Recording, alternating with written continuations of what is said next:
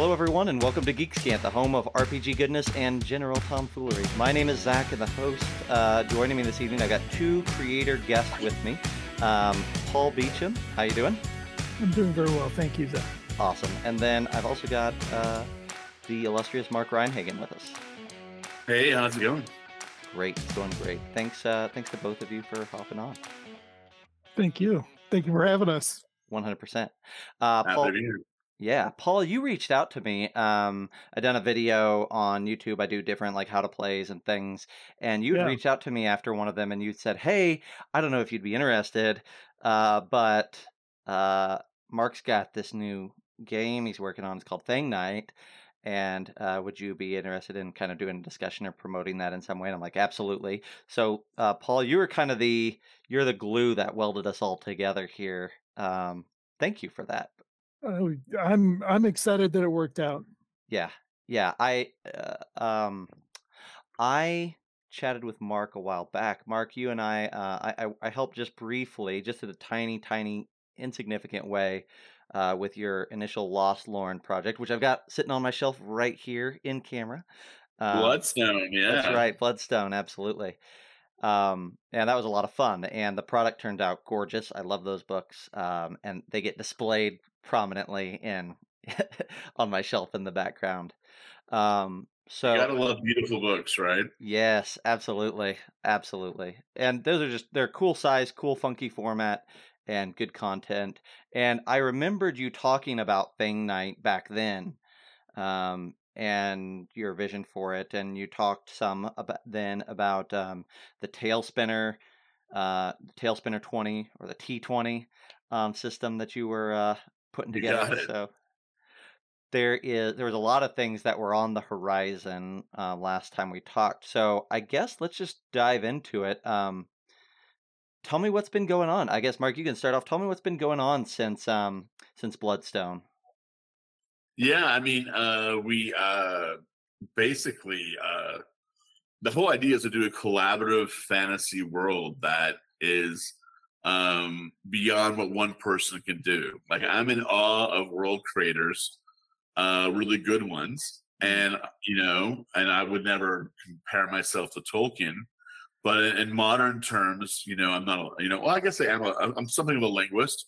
People Uh-huh. could say, knowing my work, I'm pretty good at words but and I and I love linguistics, but I'm not a, a trained linguist like Tolkien was. Um, but but but but but I think there's only so much one person can do in creating a world, right? And Mm. so my idea was is that I take all of my talent and and and creativity and imagination. I do the best I can, and then I gather a team of people together, and then together we take the next big step and then we get play testers and they get to the next step and then we build this incredibly beautiful elaborate complex and detailed world. And the goal is to someday have the most detailed world ever created by human beings Mm, in terms of a fantasy world. And that's that's self-coherent.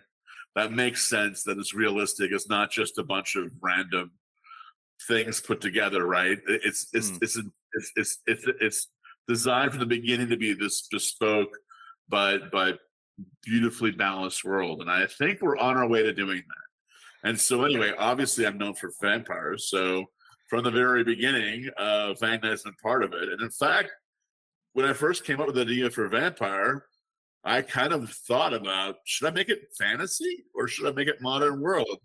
So all those ideas that when i decided to make vampire modern world right yep. then those ideas are now inside of of FangKnight.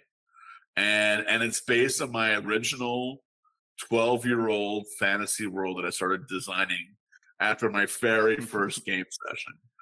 Because I remember asking my first dungeon master, Well, can I be a dungeon master? He goes, Of course. And what do I gotta do? He goes, Well, you gotta invent a setting. And I go, Can I do that now? And he goes, Of course. I go, but I don't have any players. And he goes, Well, you have your dad. And so I started designing my world. And and and Lostlorn is that world. Mm. Like I started with a big idea, you know, like a, a, a, a giant continent surrounded by a storm. Hmm. that no one can escape. It's a jail. Your, your my fantasy world started as a jail, and it still is. but I can speak a little bit more about it. I mean, it's it's a it's a fantastically detailed mythology, quite frankly. Like it when he talked about um, the the level of detail and the collaboration effort that's been going on, it is deep. Like I, I there there's probably a thousand pages of just mythology, gods, things that are just going on, the politics, the countries, the people, the creatures. It's just so much information. When I first got onto the team, there was a, a document that people are given when they get on the team, and it's just sort of the mythology, Mhm. right? It was, I mean, beyond beyond the pure joy of reading something like that. It's deep. There's just a lot there. It's very, very, very good. and that just comes out of the collaborative process that Mark was talking about, right? Like, like I that. think, I, and Mark, you can correct me if I'm wrong, but I believe that most of the mythology is just Mark. It's n- that part of the collaborative effort um, is very minimal. Most of the collaboration that we're working on together is um, fleshing out stories and details and things of that nature.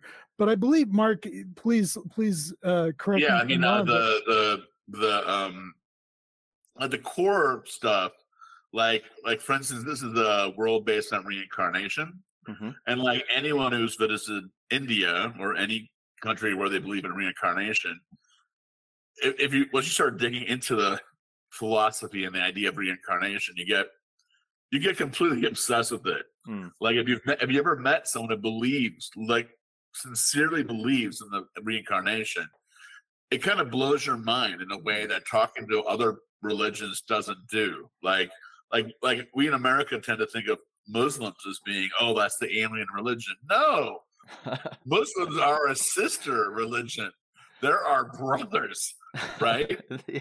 Okay, they're they're they're just like they worship the same God. Okay, but in India, it's almost as if the Roman Empire and every city having their own god never died, and Mm. people will still worshiping the gods they worship for five thousand years. And reincarnation is a completely different idea. Like like India is one of the strange. So anyway, uh, the, the idea of the moat, the soul in, in Lostlorn, and being reborn again and again, but all the souls originally coming from Earth, we call Earth, through the Tempest, or if you want to be more multiverse, you can make it any place. So you can take your characters from any campaign, any any place or time, and have them come to Lostlorn. Mm. You know, that's not our official thing, but of course, it's gaming. That's right. So, right. So the whole idea of gaming is you do whatever you want, right? Like Yeah. our world is one certain way for us. Well, for me, really. But for every person who runs it, of course, it's a unique, bespoke experience. So I, I think it's going to be, uh, yeah, I think I think we're only a year or two away from being the most massively complex and self-coherent fantasy world ever created. Like we're Amazing. real close, Yeah. and and FangKnight's going to be a big welcome mat for people. Yeah. Well, uh, so so let's let's let's sit on that cl- that for a moment. So, um, on your website, uh, uh, there lostlorngames.com, there's a spot if you want to like join the collaboration, right? And you can you can you can't reach out or whatnot. What does that look like, and what is it like to wrangle on your end to wrangle, you know, however many creators are or contributors you're looking at? I mean, uh yeah, I mean this is the hard part. You know? like like like uh I'm not gonna say that gamers are cats, but They're worse than but hurting gamers Yeah. is almost as hard as hurting cats, right? You know, because gamers have lots of ideas Yeah. and they have their own Hurting drunk ideas and their own ways of doing things, and you know, and hey, so organizing large numbers of people is always very hard. But um, for playtesting, we're trying to do it in a very organized way. Like, well, our last playtest copy, we sent out a hundred and I think seventy six pages of bespoke art and uh, writing, and it's it's almost near publication level, Mhm. right? So it's not like a you're not like getting like a rough text, like you're getting a Right. finished product looking. Uh, Yeah. Laid out by me, by the way, since I couldn't get anyone else to understand what I wanted to do. So I was like, screw it. I'll do it myself in Google Draw, by the way. oh wow, I did That's all amazing. those pages in Google Draw. that's incredible. That's that is that is a lot of Google Draw. Um, It is. yeah. Not, it turns out not the best medium to lay your book out in, but you know, uh, Whatever works, man. whatever works. It works, I it was like- works. I started out doing like five pages, and then it turned into ten. So by the time I was up to thirty pages, it's too late to turn around, right? that's right. That's right. Yeah, yeah. And and At at this point, this is how it felt. And at this point, it's it's it's a second record that you can hold, right? You can be the largest world and also the lo- largest document ever put together in Google Draw. So, you know, two claims with one product. So, I uh, want to write them and tell them what I've done, but Yeah. So, so talk talk a little bit. So you have all these creators coming in, and you're you're kind of um, uh, directing, overseeing. You've got a team behind you that's helping with that. Um, but but kind of guiding these creators towards telling, like you said, a cohesive a cohesive narrative, a cre- cohesive world. Um, and you've also not just telling a cohesive world, but you also are uh, introducing a uh, your take on a new system, which is the T20. Um, obviously, the T20 has uh, has at its heart a D20 system, but with its own ideas injected in. What do you think T20 brings to the table for RPGs? what what what it is is that is that first of all we're not open game license Mm. because first of all I reject the idea that you need to sign up to open game license to do a D20 game. I Mhm. absolutely reject that. You cannot copyright fashion. You cannot trademark fashion. You cannot do the same with game rules. Mhm. So we're doing a we're doing a D20 game, which is a classic style of, of role and and and war games going back 200 years, Mhm. right? Yep. And, and and we have absolutely no obligation to to give anyone any credit at all. And Mhm. and for, for Dungeons and Dragons to even still require us to do whatever is bullshit. So so so we're using whatever rules we want, and we're not gonna. um And we're of course gonna have our own uh system. We haven't figured it out yet. It's not gonna be an open game license. It's gonna be like we're gonna find a way to make our rules clear that we're not gonna sue anyone for anyone who uses our rules, Mhm. right? And- And for a trademark, you can do it as long as you live up to a certain. You want to use the T20 system, just just live up to certain things. And of course, for that, we got to make sure that you know no Nazis or Right. or, or whatever. But but beyond that, it's like do what you want, you know, change it, you know. And, and so, um, uh, but I think generally people should just be able to take, you know, even if they are Nazis, just take rules and write your own game. Like you know, like that's that's part of the freedom of a democracy, is that you know even if someone I hate and despise takes my rules, they have the right to do it. Like you know, Mhm. uh, you know, uh, why should I have authority over every single person that tries to use my ideas? Well, we don't in reality, do we? Like a Mhm. thousand years from now, do any of us have, or even a hundred or ten or one, do you truly have ownership of your ideas? No, of course you don't. Yeah. No, of course you don't.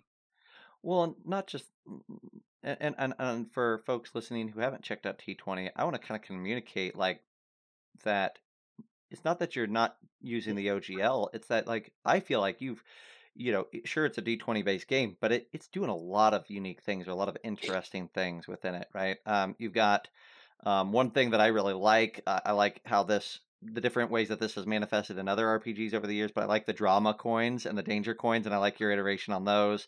Um, it's a really fun. And the way they turn into experience points when you Yes. use them and you flip them to see if they're experience point, or they become a danger point for the game master to use against you. So it's all to this one flip of the coin, and it can either become an experience point, which use the group goes up a rank, mhm. or it, the game master gets to use it against you. So it, it, that's actually a very fraught moment in the game. I I, I like do love that. it. Thank you. yeah that that was a really cool um i like like i adore those like team resources group resources that that spending them comes at a cost and a lot of times the cost is uh, the, the the game master or the tale spinner gets to uh, potentially have an advantage. Like like that's just a really interesting dynamic, and it gives the game master some tools in their pocket. Um, sometimes I think other other systems call it like fate points or force points in Star Wars or things like that. Like what it does at the table though is it it communicates that it's not always going to go the way you want it to go as a group but uh, that there's a there's a given there's a ebb and flow there's a give and take and it's it's something that you can buy into just as much as your own choices and you can see that your that consequences are have real payouts and you can see when those payouts are triggered and i really like that not, stuff. not all stories are about winning. Not all good stories we'll say. I mean it from from a very real point of view i want to say that the tale spinner system is about a collaboration with the people at the table and telling a story. You know it's it's very interesting it's a very interesting idea I, I would call it a wrong idea but it's a very interesting idea that you know the players always have to win yeah you know it's not about it's it's about telling a story you know, Boromir and losing is part of some really great stories, yes, right? Boromir died. Romeo and Juliet, one of the greatest right? stories ever told. It was like, does anyone win in that story? I would argue exactly. not a single person that story yeah. wins, right? Yeah.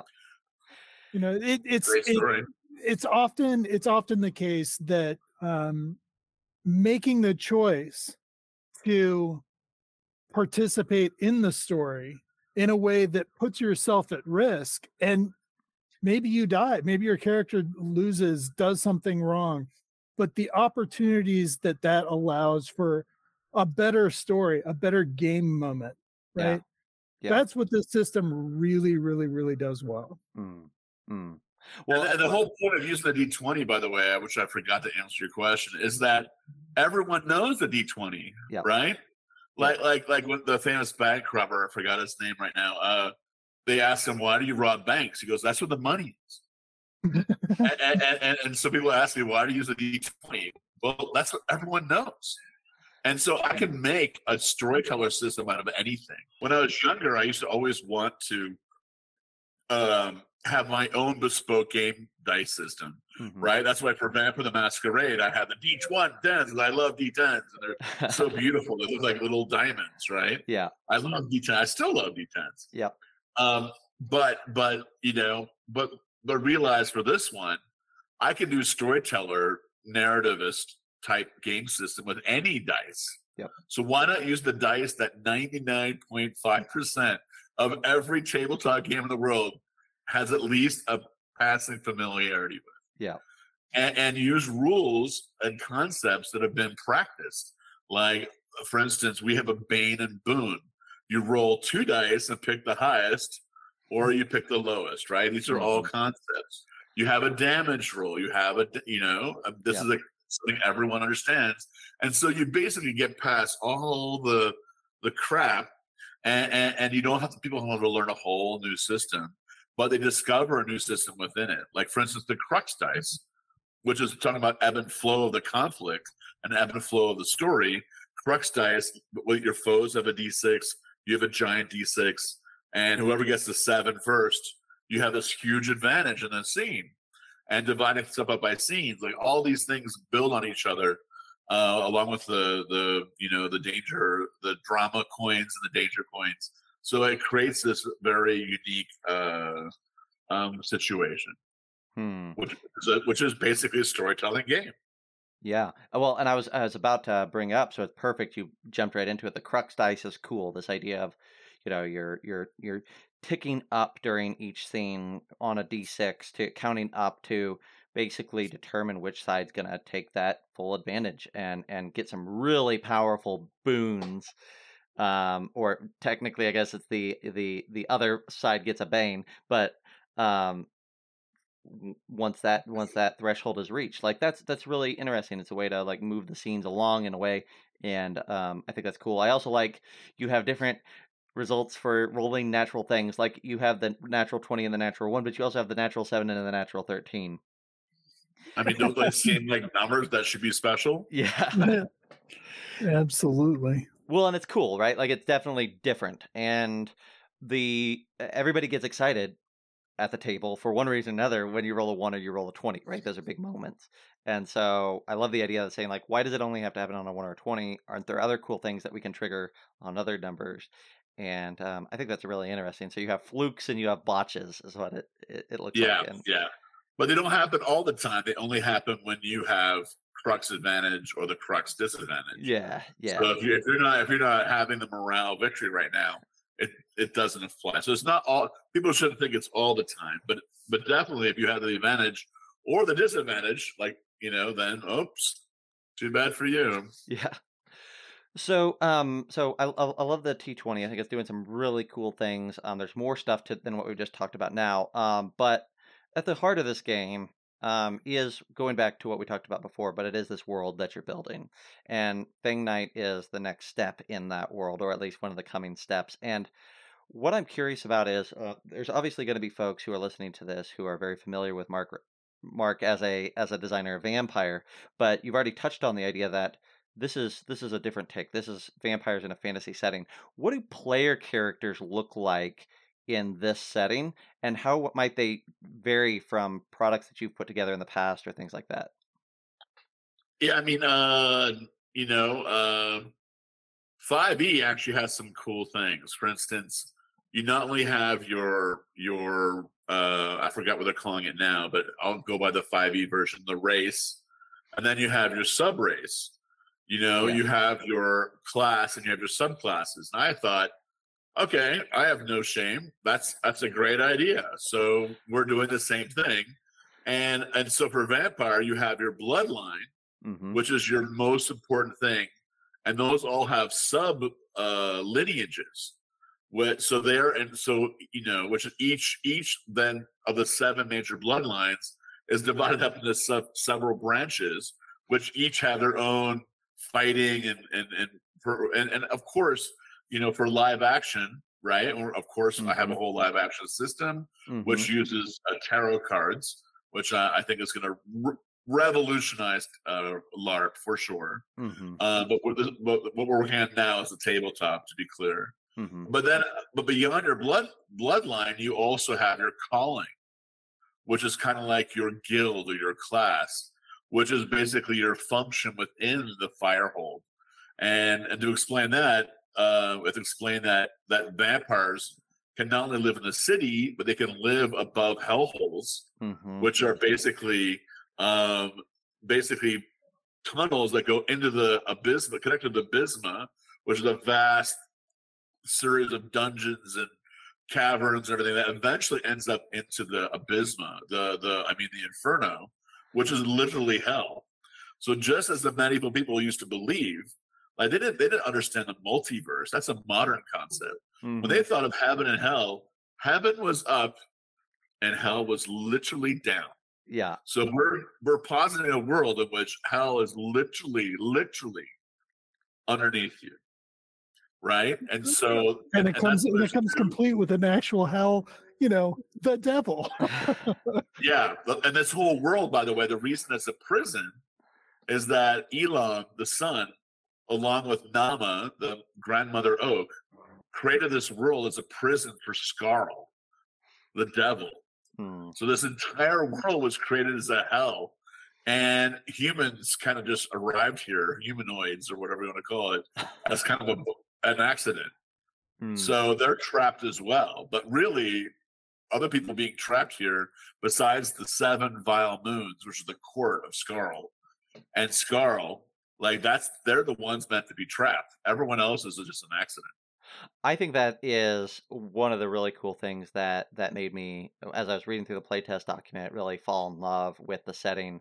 Was that it's not it's not just a fantasy setting. Not that you can't have just a fantasy setting and that can't be cool, but like it's not just fantasy. You got still the the touch points of vampirism and and being a vampire, but then you also have I I, I love the concept of hellhole and fireholds and tying them into uh uh hell down below like that that sort of like vampires always the, the idea of vampires has always been rife with like christian ideas or Christianity ideas being kind Yeah. of jamming in throughout the throughout the decades. And so this feels like a natural fit, but it also feels like it's it's unique in in its own way.